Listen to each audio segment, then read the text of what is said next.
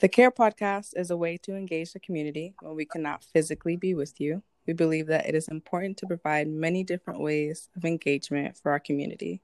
And a podcast is just another extension for you to join us in our efforts to continue conversations around social determinants. We believe that this conversation can be had in many ways and should be available to you always. In our podcast, we will largely be tackling all facets of social determinants, such as racism, sexism, classism, homophobia, and many more, and the forms they take in our society. We hope that we are able to be a vehicle of knowledge and increase communal responsibility for the communities that we serve. And this is our third episode, and this episode we welcome Jonathan Mendoza. Uh, we are going to be talking about art and movement building. Hi, Jonathan. How are you? Hey, I'm good. Thank you for having me. Yeah, no problem. Could you tell us your name, your pronouns, what you do, what your interests are? Yeah, definitely. My name is Jonathan Mendoza. I use he, him, his pronouns. Uh, I am from uh, outside of Boston, Massachusetts, but I am based in Chicago, um, in Pilsen specifically, where I work as a housing and youth organizer for Pilsen Alliance. I'm also a teaching artist with Young Chicago Authors uh, mostly in the Little Village and Back of the Yards areas um, in the like southwest side of Chicago. Um, and I'm also a freelance artist, uh, social justice, youth arts educator, um, and do some other organizing on the side too. That's amazing. Um, and my name is Cheyenne, as you've all met me before. My pronouns are they, them, theirs. Um, I'm a community organizer at CARE, and just to get into the conversation around art um, and just social justice, I think it's important for us to just define what social justice. And so I think my question for you is what do you feel like social justice is to you, or even just decolonization in some words? Hmm. Um, yeah, I mean, I think that's a question I ask a lot, and then I never remember to answer it myself. um, I think it's it's pretty evolving for me. I think as I learn about different frameworks, I think for some people, um, it looks like uh, communalism, it looks like decolonization, uh, you know, socialism, uh, communism. Like, there's so many different ways that I think people envision um, social justice and liberation. I guess like at its core, um, I think it's a moment where I acknowledge like equality in addition to equity. I think like equity is the way to get there um, by you know leveraging people's resources so that um, folks who've been more oppressed and more marginalized like have the the ability um, to become equals. But I think like equality is a vision. Like what is the world in which everyone has um, beyond their basic needs and uh, necessities, like also has um, the opportunity to have fulfilling and joyful lives mm-hmm. um, and wellness all around them, and, and the ability to live um, long, healthy, happy uh, lives w- with people they love. And I think that can sound really like um, I don't know preschooly, but but at the end of the day, I think like that is the vision that we're striving for and, and if um, you know politics and organizing uh, and even sometimes lobbying is like the way that we get there um, those are just like the things on our to-do list uh, that we have to check off to, to get to that world where people are are fully liberated. So you think that equity is a step towards equality? I guess in a way yeah. Um, I think like equality is kind of the vision, like what is the world in which we're all fully equal. Um, but in order to get there, like folks who've been most marginalized and oppressed mm-hmm. um, need and deserve uh, more resources, more things that have been stripped away from them um, over the past many hundreds of years, if not thousands. Right? Mm-hmm. I'm really interested in this idea of equity being a step towards equality, but I'm also kind of hesitant on that. Um, one, because I'm thinking of if we have lived in a world for so long where we've seen what it looks like to not be equal, can we ever really, I guess, like forget or move in a world that we are supposed in in which we are supposed to be equal when we're giving this when we're given this equity finally yeah i'd say interesting thought yeah i don't know i'm i'm just thinking out loud but mm-hmm. yeah um yeah i guess i think like that is that's like the long term objective mm-hmm. um is for like you know uh no like single group to be um, marginalized under another. Um, and I don't know if that's like fully possible, but um, I guess when I think about like what's the world I'm fighting for, and like um, also from like a transformative justice approach, like how how how I've seen like people take the harm that is caused and and um, unpack it uh, to to kind of create a new like balance of power between people. Mm-hmm. Um, I think that's something that I'm interested in. I am too. Um, and so you mentioned that you're a freelance artist, and so I'm wondering what has art done for you in terms of your journey in figuring out what social justice is, what decol- what the decolonizing process is for you. Yeah. Um, I mean, I think at its core, like art has been the way that I've been able to process information, um, especially in ways that like academia um, has not been able to do for me. So I think back to like when I was four, five, six years old, and I was just obsessed with like storytelling.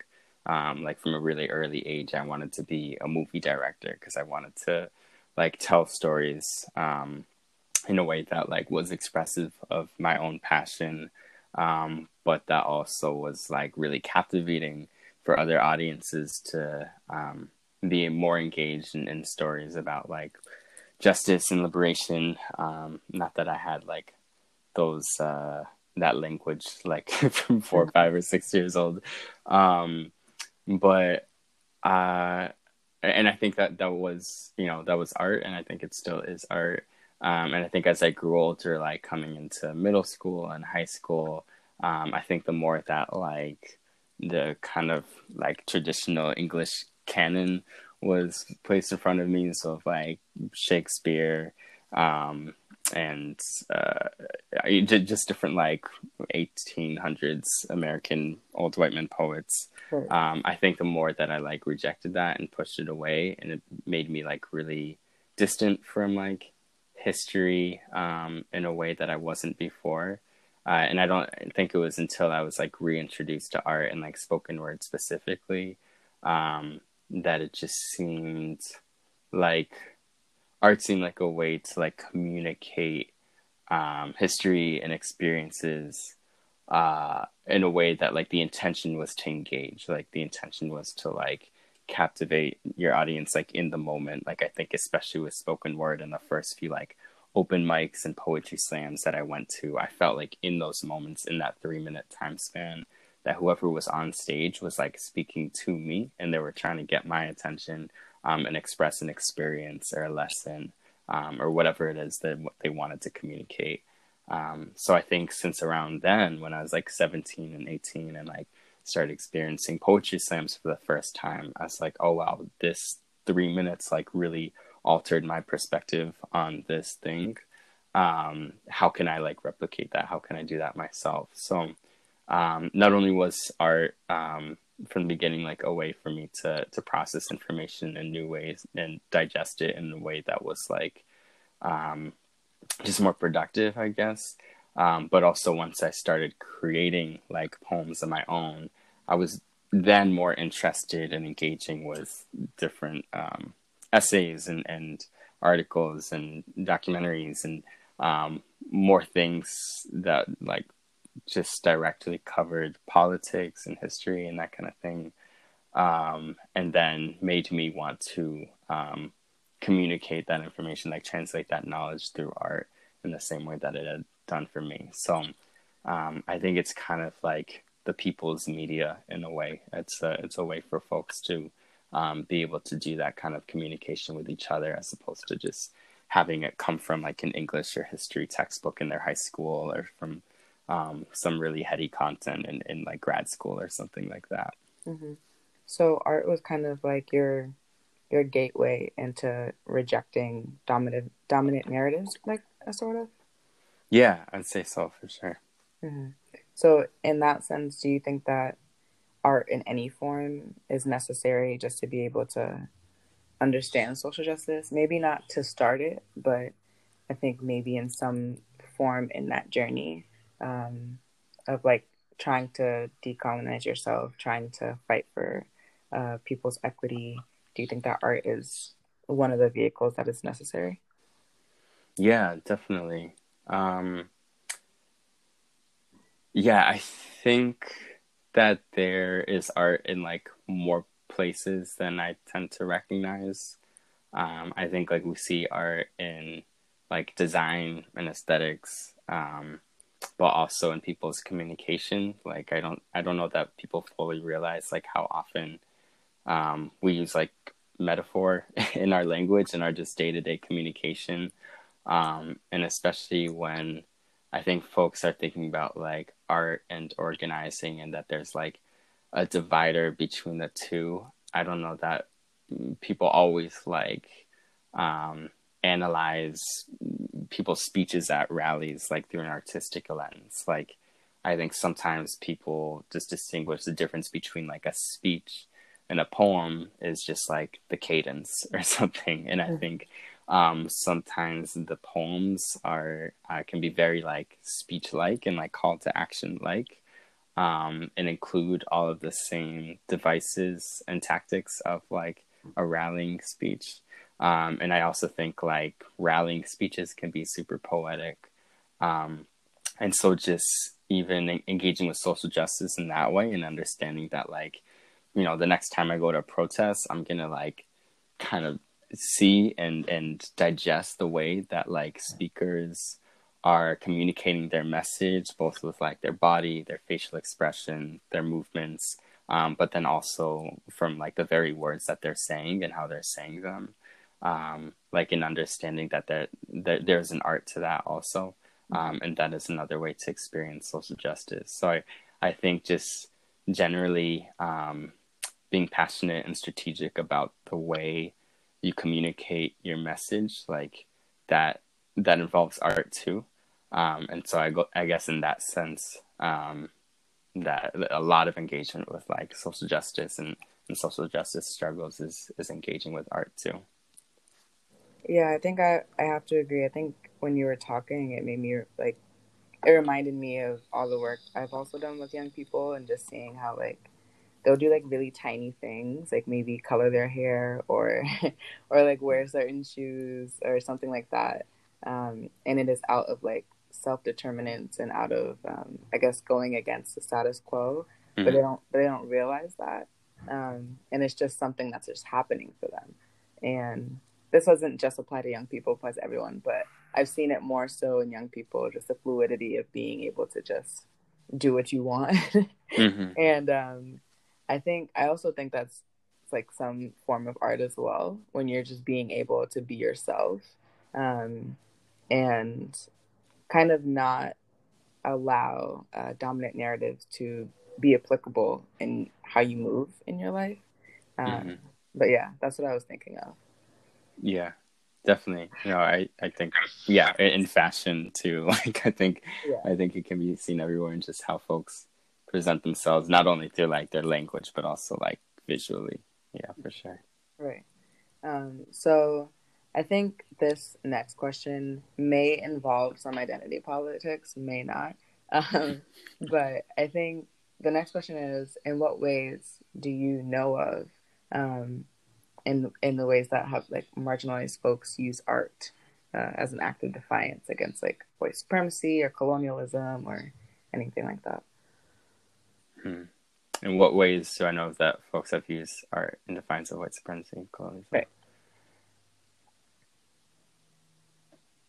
I mean, I think like going back to what we were sort of talking about earlier. I guess like I'll take it like the the young people today, for example. So on the day that we're recording this podcast, um, there's going to be a, a, action in a few hours um, in Pilsen in in, uh, in Chicago um, that the Young Folks of Pilsen Alliance and Chicago Desi Youth Rising have organized. Um, and what they wanted, uh, I'm not going to speak for them, so y'all should go check out like the the footage of the action because I know it's going to be great. Um, is wanting like at the core of the protest to be culture, um, and so they have like invited like mariachi groups, um, and different uh, music and dance and cultural groups from Chicago Desi Youth Rising side um, of South Asian communities in Chicago. Mm-hmm. Um, and I think like I, I'm kind of juxtaposing that in my brain with the media, uh, the media's rhetoric of, of protest movements across the city, um, which obviously like are very much linked to city officials, um, and they of course run to get the quote from um, you know CPD officers, Chicago Police Department officers, and, and chief of police. Uh, and I think like that, I see that as like largely the dominant narrative. Um, and so I think the young people like rejecting that um, in so many different creative ways, but especially using art and culture um, to both like engage their own com- community members. So like acknowledging that like a lot of middle-aged Mexican folks in in Chicago, um, people who are maybe like first gen, people who aren't like accessing a lot of English language media, um, and like you know Telemundo and Univision, like a lot of these media outlets are not doing good jobs at all on reporting on on the substance of the protest movements. Like this may be one of their first times like engaging um, with activism around like the Black Lives Matter uprisings mm-hmm. um, and the cops out of schools movements in a way that's like they can connect to with their culture. Um, so seeing mariachi groups like perform at a cops out of schools uh, rally, like I think helps folks draw those connections of like where mm-hmm. Where our allegiances may better lie. Um, so I think like especially knowing that a lot of um, like at least from Mexican dancing culture, like a lot of that is rooted in indigenous tradition um, and really fully acknowledging that um, and advocating like those connections between you know Mexican groups, but also with the the Desi youth um, and the the young Black leaders um, and Chicago's Police Free Schools movements, and also with the young Indigenous leaders of Chicago. I think just like ways to use culture um, that is not white dominated to like resist policing uh, and white supremacy and state violence um, in our protest movements. I think like that just seems like such a key way um, to connect with one another, um, both like within our cultural groups, but also across them. Um, so I'm really inspired by them. Uh, I think I find myself rambling because I'm just really excited and um, and inspired by them. But um, I think that's one key way that I'm, I'm seeing folks like resist the the narrative that's going to be like created by media because I think no matter how you know WGN or whoever it is, ABC News, Fox News tries to spin it, like um, there's no way that they can ignore that um, people are mobilizing and organizing their communities against white supremacy by saying like here's our culture and here's how it is so different from like the culture of policing that you've created. Right. And I think uh, one thing that you said that really stuck with me is the connection between the culture and the white dominant dominant narrative. Because um, that instantly, like, I'm also Latinx, and so dancing is like a very big part of of like the culture. Um, and so whenever I think about art being used as a as an act of defiance, I think of art in itself as being like bodily dance movements and being able to move your body um, and so, yeah, when I was thinking about that, I was just like, yeah, like dancing is definitely one of those ways where you can be like, oh, yes, this is something that we do that is for us, and we can use it to help under- other people understand um, that this is some- that something is happening. Something is happening that we have to fight against. Um, and yeah, so I was just thinking about that. I don't know if that made any sense. yeah, no, definitely. But yeah, that was that was something that brought brought something up for me. Um, mm-hmm. And so I think my question for you personally is what ways are you using art um, now uh, in order to fight for social justice? Yeah, for sure. Um, I think a lot of ways are on my mind, and I think I am very much like in a moment of exploration of what that looks like and learning.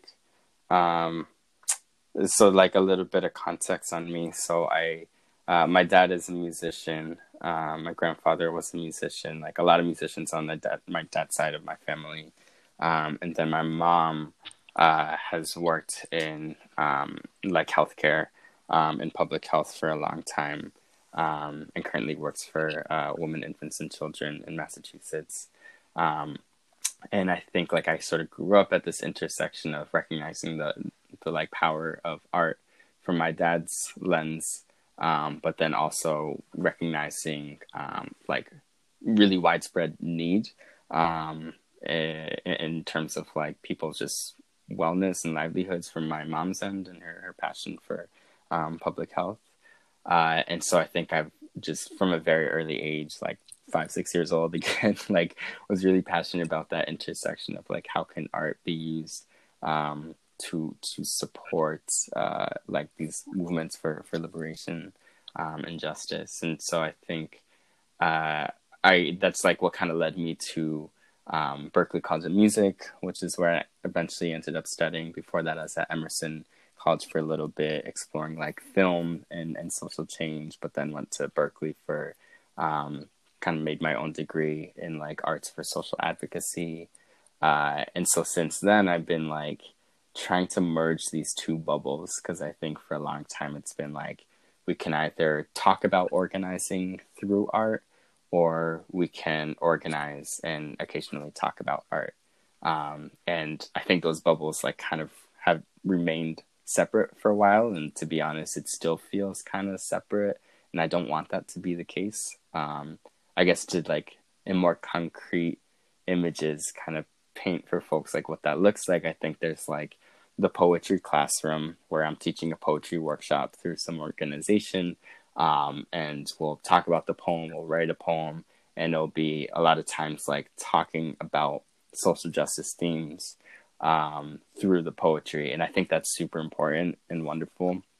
Um, and then on the other end, like in the different bubble, um, there's like direct action organizing where we're like uh, getting folks to put together a protest action or something like that. And then thinking about how can we um, include art in our action, like bring art in. Um, and that's like a different bubble. So there's definitely like overlap um, but I think what I'm really interested in is like how what areas can we focus on like merging the two to like really empower social justice movements more widely.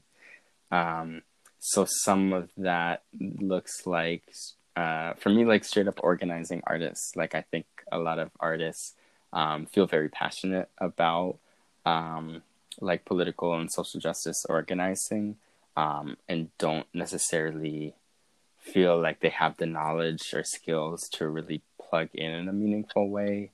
Um, so sometimes they'll be like looped into things, but um, what are ways that they can also um, be part of building these movements and have like their minds at the table when the, the political campaigns are being designed. So um, things I'm really interested in is like organizing writers uh, and authors uh, around Amazon, recognizing that like a lot of people buy their books and, and writings like on Amazon, um, and just knowing how Amazon is messed up in so many ways, um, including like the oppression of their, their own workers, but also, um, uh, you know, being one of the main ways that the police and ICE and DHS are able to like build out their surveillance state. Like and a lot of writers are writing about these topics and then their books are being sold on amazon so that's one example of like how can we actually like organize artists have artists be present at the table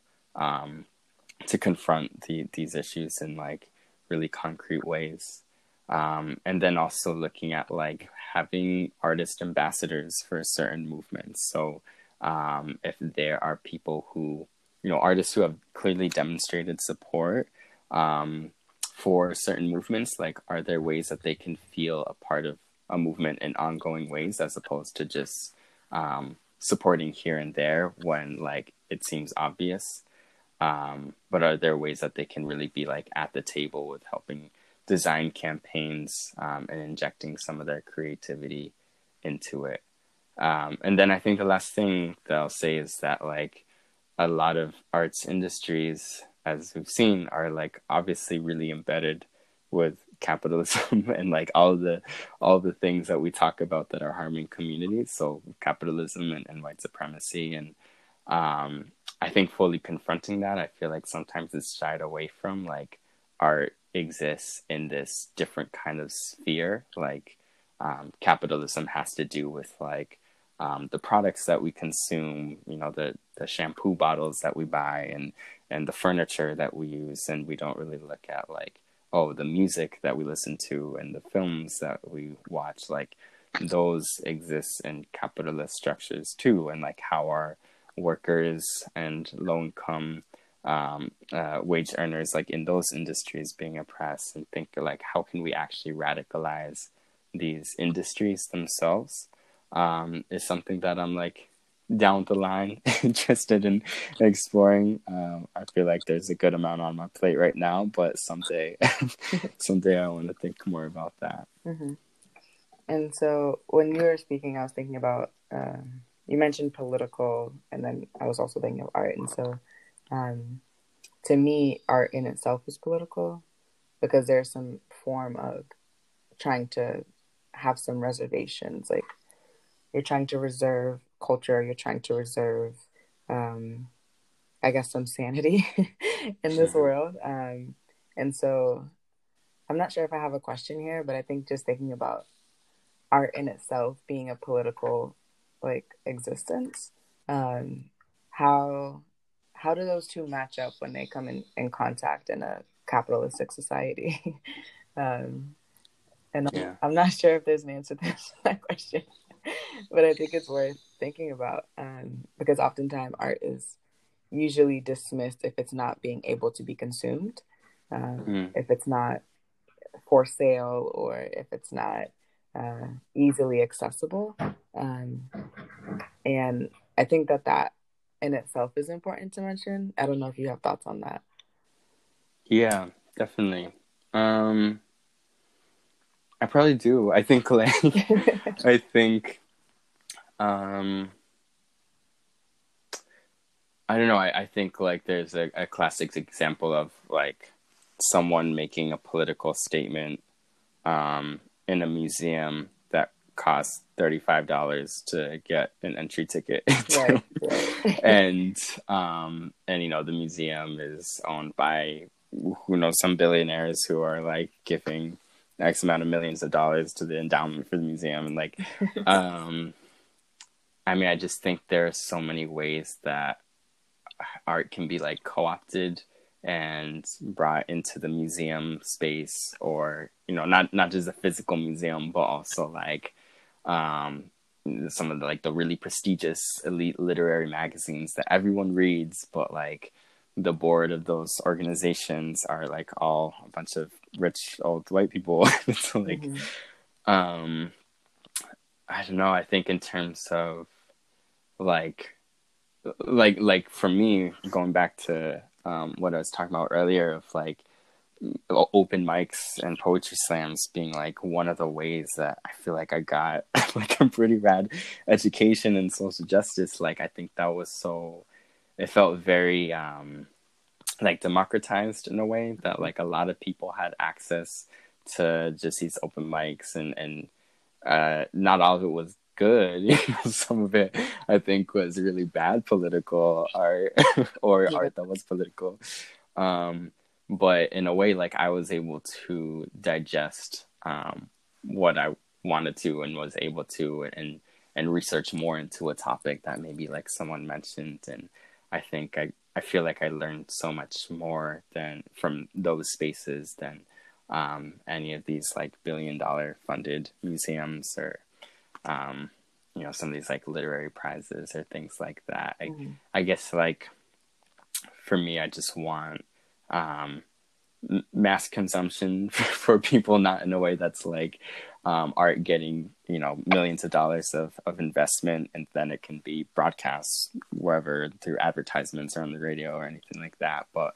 more so, um, like art that just like really resonates with people in a deep and meaningful way and can be shared on Twitter for free or whatever. I, I mm-hmm. think that that's not always accessible for every artist, and like people still need streams of income.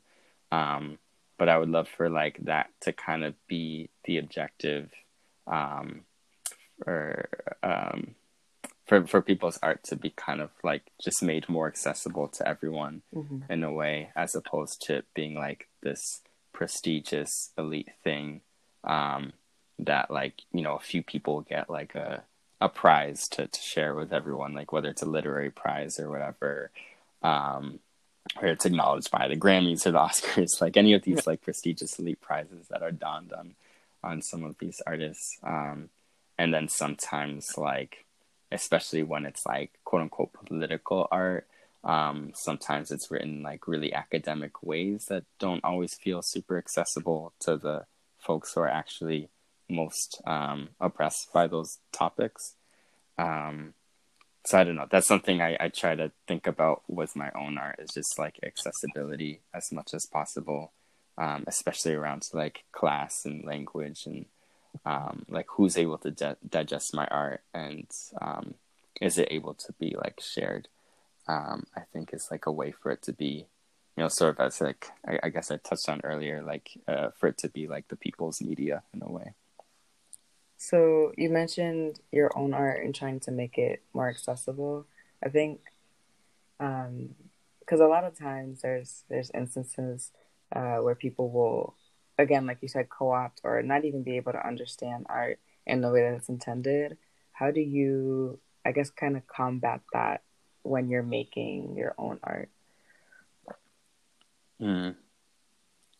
Um I think I feel like I've been learning to make that like an intentional thing for my work because I think early on, um, when I was writing more for like the poetry slam space, um, and I was like in high school and wanted to share a powerful poem with my peers um, around some subject, and, and there were other high schoolers who were also not super interested in poetry outside of like performance poetry as like, okay, how do I make this um, poem in a way that like really resonates with other 10th, 11th, and 12th graders? Um, and then as I got into college, it was still like, okay, how can my work resonate again um, with folks who are like freshmen, sophomores, juniors in college? Uh, and then coming out of that, I think the trajectory is often like, okay, how can I complicate my work more and make it more abstract so that it can be viewed as like really um what's the word? Like esoteric uh and that it can make it into like a really prestigious lit mag as like and i think that was like became the objective for a minute there and then i feel like i had to pull myself back and think about like well what was the actual reason that i got into this to begin with? Like i really love spoken word as a kid, like when I was sophomore in high school, because of how accessible it was for me, and that it wasn't Longfellow or Yeats or Shakespeare, mm-hmm. and like I could actually understand what they were talking about, and it made social justice really important for me.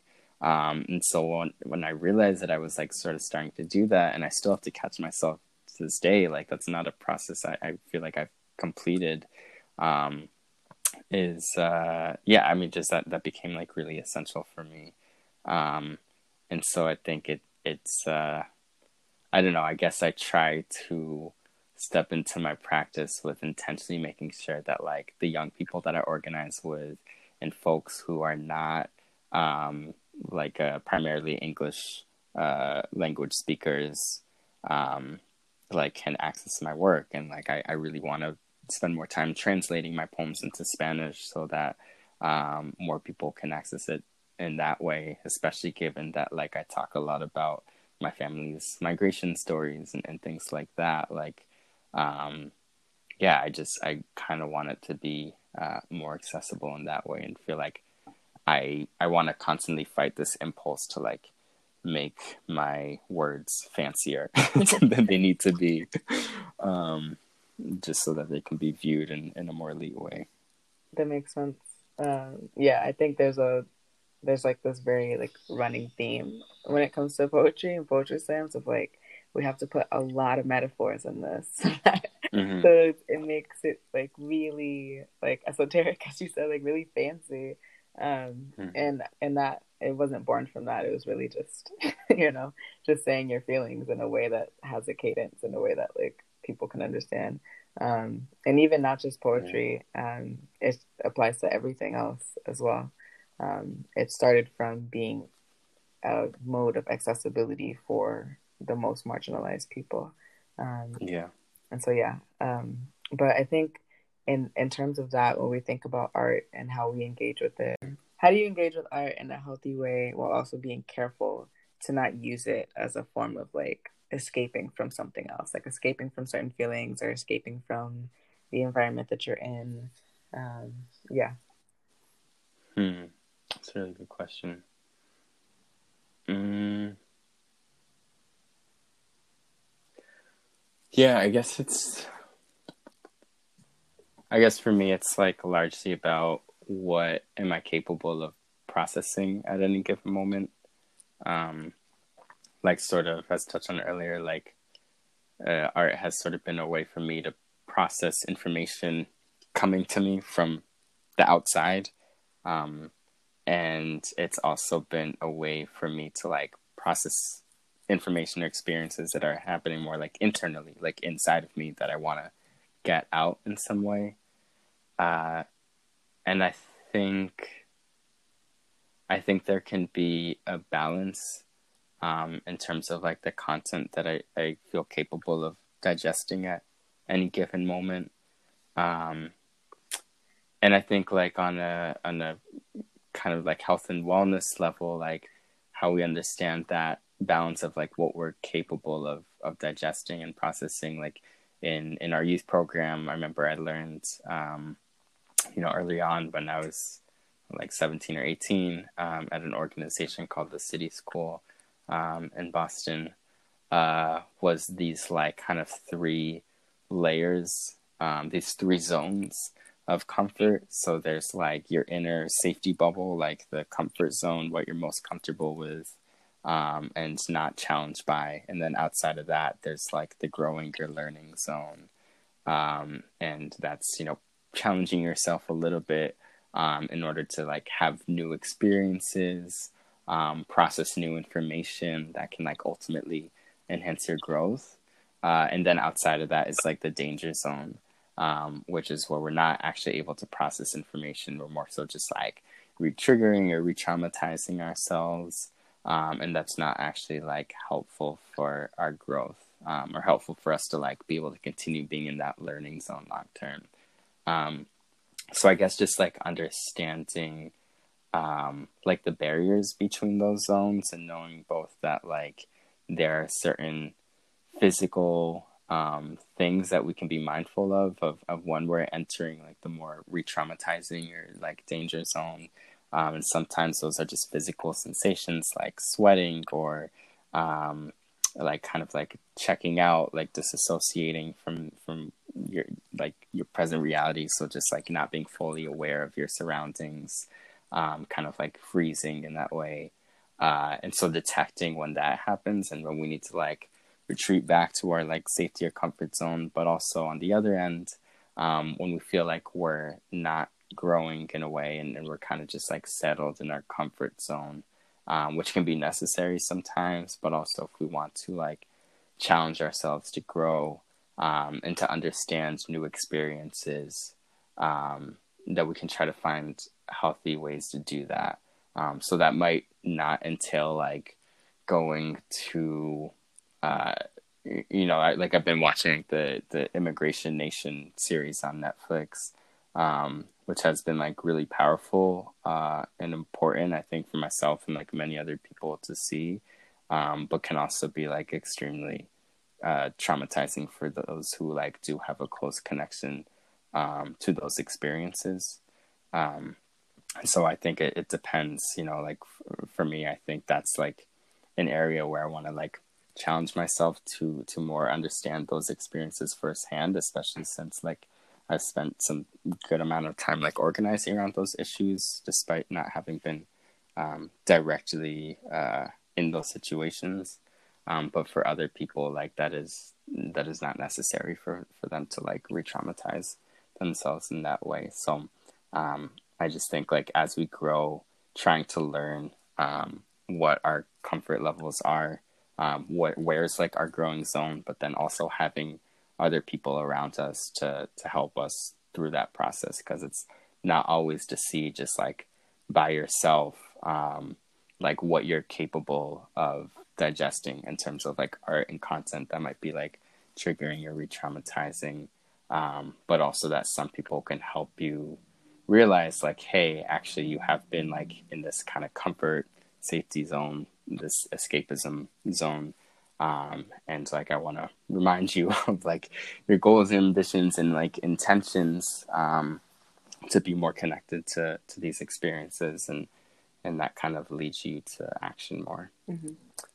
so that makes me think of when you're talking about like the danger zone i know a lot of organizers and even myself sometimes where we will continue to go like just keep being on keep being there for people keep doing events keep doing keep producing right um and even in that sense of being able to consume content for ourselves consume um, art for ourselves there comes this point where we are kind of like burned out but also like desensitized to the things that we're seeing mm. do you think that do you think that when people are consuming art in media there runs a like a, a high risk of being desensitized to all of the information coming at you?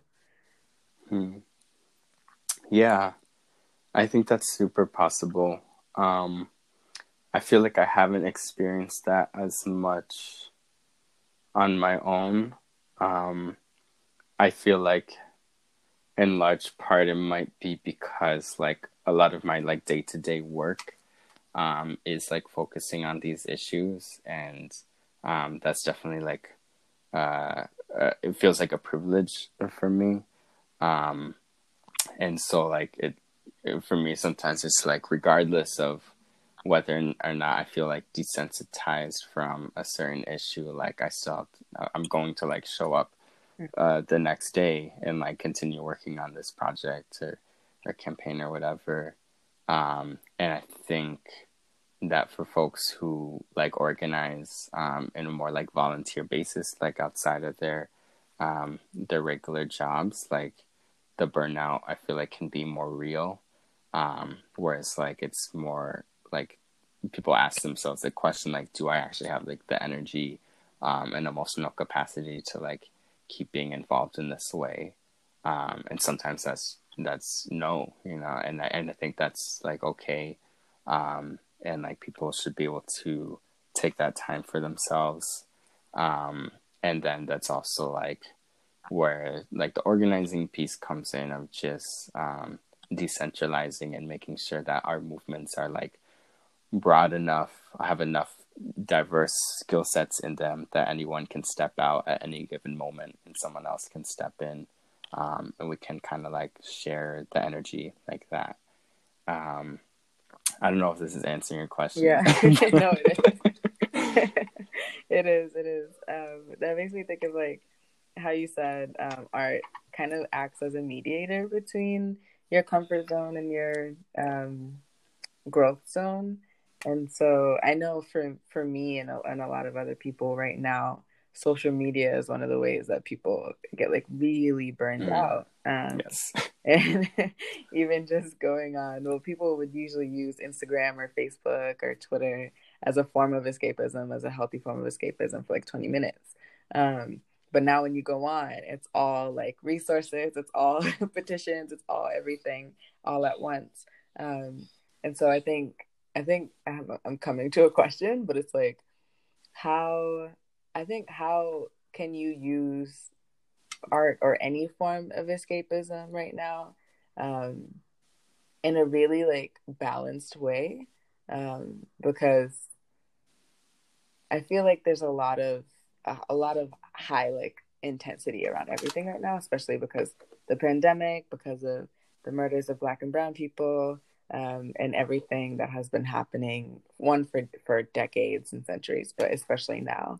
Um, but yeah, so I don't know if that's a question, but I think just yeah. like, thinking about like or maybe just like how do you balance that? Like when you get on instagram or when you go on facebook what do you do in terms of like okay i'm gonna process this right now. Like do you compartmentalize? Do you use art? Like what is your process oh man um i do not have a good one that's something i i definitely like struggle with i think i I feel like I have like the shortest attention span and the longest attention span sometimes. like I think when it's things that have like gripped me, I have like such a difficult time pulling away. And I think especially with social media, if there's like something comes up that I feel like I have to pay attention to, like I will just totally rabbit hole in there.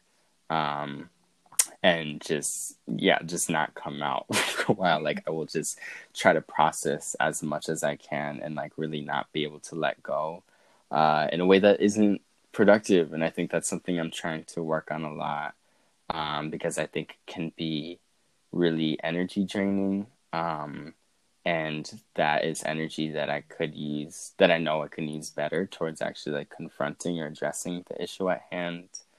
Um,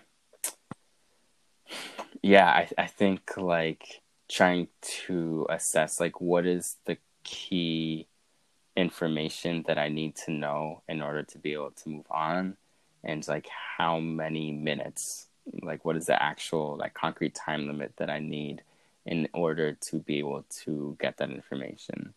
Um so if it's something about like a, a, a like a, a, police violence police brutality at a at a direct action um you know in Chicago or something um, and then just thinking through like what is the information that I need to know, um, and then also like what what is my time limit for that, um, for processing that information, and then like what action can I try to take.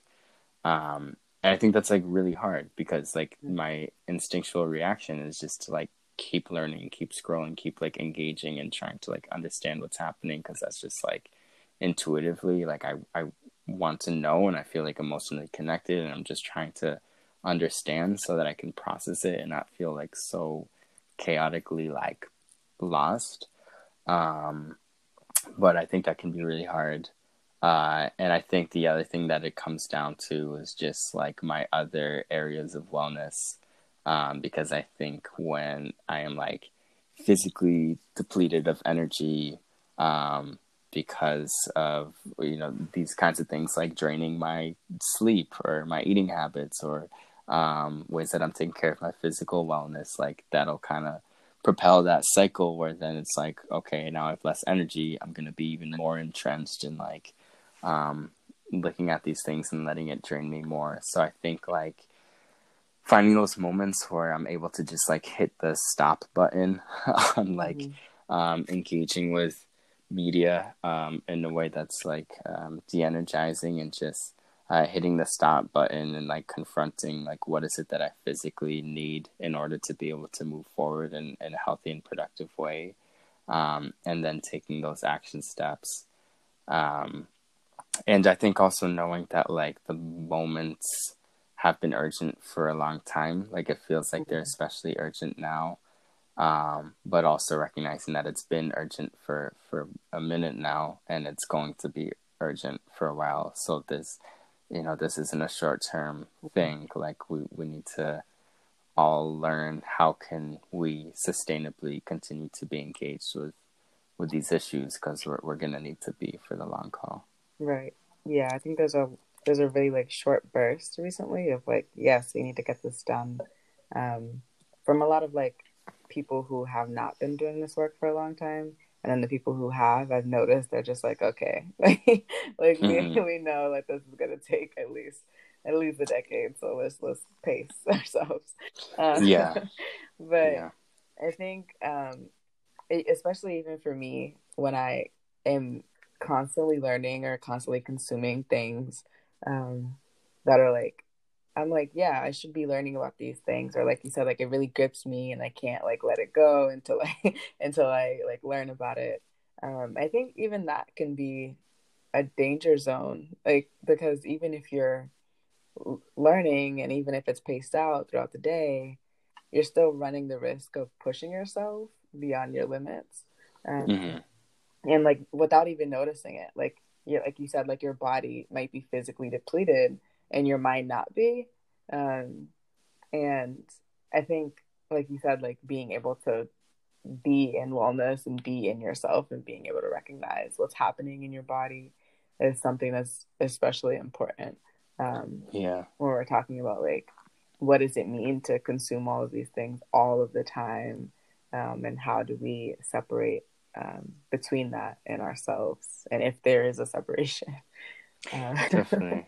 Yeah, and I think also like remembering that like we, uh, like I try, I try to remember remind, remind myself that like I have things to do, yeah. like, and it's not like things that are worth ignoring. Like there, I am very fortunate that I like get to um, organize around like a lot of these things as like my day to day job, and so like being another person um, among like thousands of others who are like scrambling on Twitter at any given moment, like probably isn't the best use of my time. And like there are other things that I've been engaged with, and I'm like lucky to be engaged with that I can support with. Um, and so like going back to that table um, and addressing those to dos, um, I think just feels like a key reminder for, for myself and, and others who yeah, I think like you said, have been engaged in the work and kind of like with seeing the whole world's like sprint to social media every couple of days or hours, like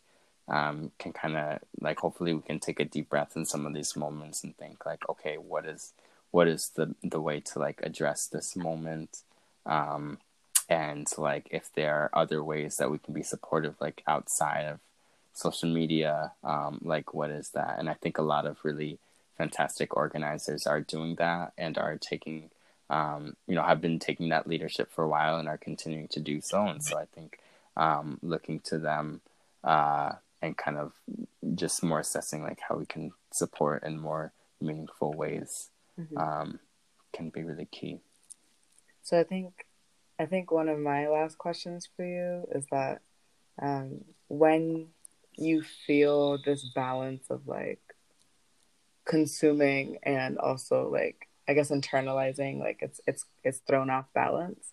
What do you do to then bring yourself back within I guess like your body and be like, okay, I need a break and I need to step away from this for a moment. Yeah. I think I, I've realized over time that like my body will tell me. Mm. Um and sometimes like I like am like screaming the an- for for the answer. Like i'm like what should i do? What do i need to do? Like why why don't i feel well enough to be energized and, and do the work that i'm passionate about? Um and then sometimes like my body is like right here. It's like i have been telling you and you have not been listening. So um you know I, I think just like literally last night like i was like trying to like push myself to do like all these things was behind on and then finally i was like i'm just gonna rest. Uh, i'm gonna rest for like 20 minutes and you know it was one of those classic wonderful but groggy like oh my god it's three hours later naps um, which was good ultimately. Um, and i think just um, being able to like try to listen to our bodies when there's like so much noise around us um, is going to continue to be really key um, and not only like listening to what our bodies are telling us, but also like communicating to others like what our bodies are telling us. So when we listen um, and like realize that we need rest or we need food or we need um, you know compassion from friends or family or, or whatever it is, um, being able to communicate those needs to each other um, and and just be more vulnerable, I think is like really key. Which you know speaking of like colonialism and, and capitalism and just being so hyper focused on on um, like the nine to five productivity in that way um, is like not what we've been taught. Um, but I think finding ways to um, better like communicate our, our energy, like the energy we have and our needs to each other, um, is gonna make like our movements like far more robust and, and sustainable for the long term. Right, I agree, and I also think that like similar to you, whenever I get run down, my body tells me first, um, and I usually before I even tell anybody else, um, I I usually verbalize it out loud actually. And I'm like, okay, I'm hungry. And like mm-hmm. I'll say it out loud so that I can recognize that I'm hungry because oftentimes I'll I'll be like, okay, I'll think about it.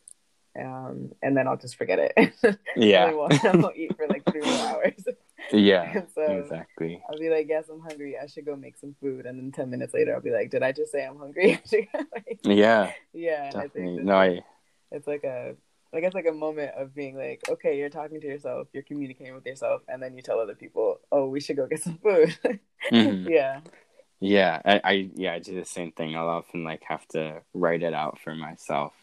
Um, that just feels helpful to like see it in front of me, whether it's on on my computer screen or like my iPhone notes, just like literally fleshing out like, okay, what is it that I'm feeling right now, um, and that can be really helpful for me moving forward.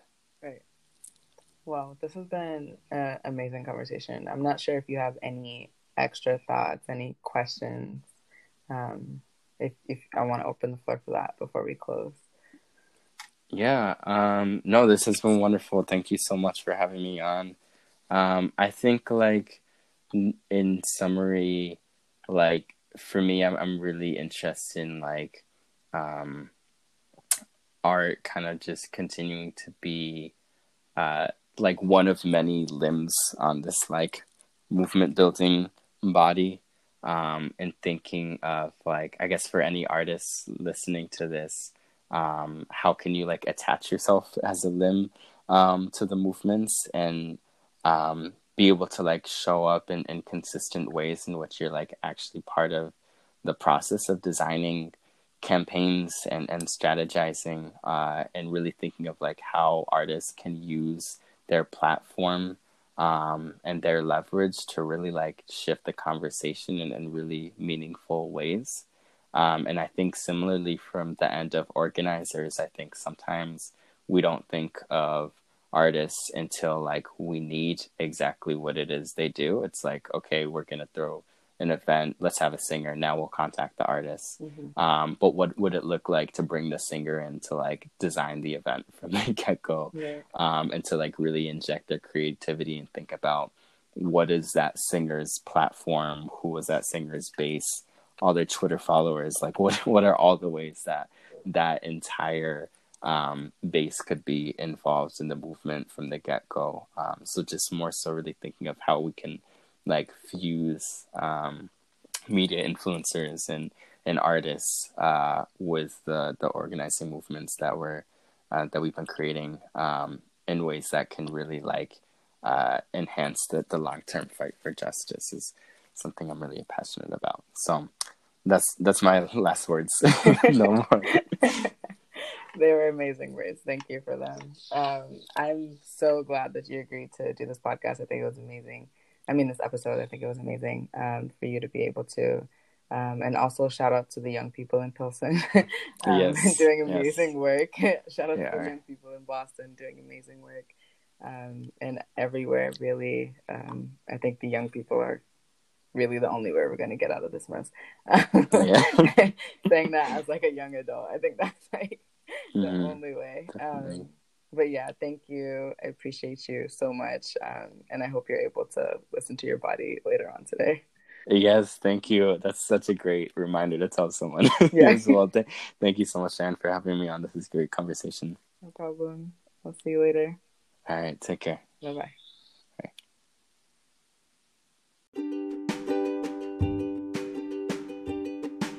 Was brought to you by the Otsuka Foundation.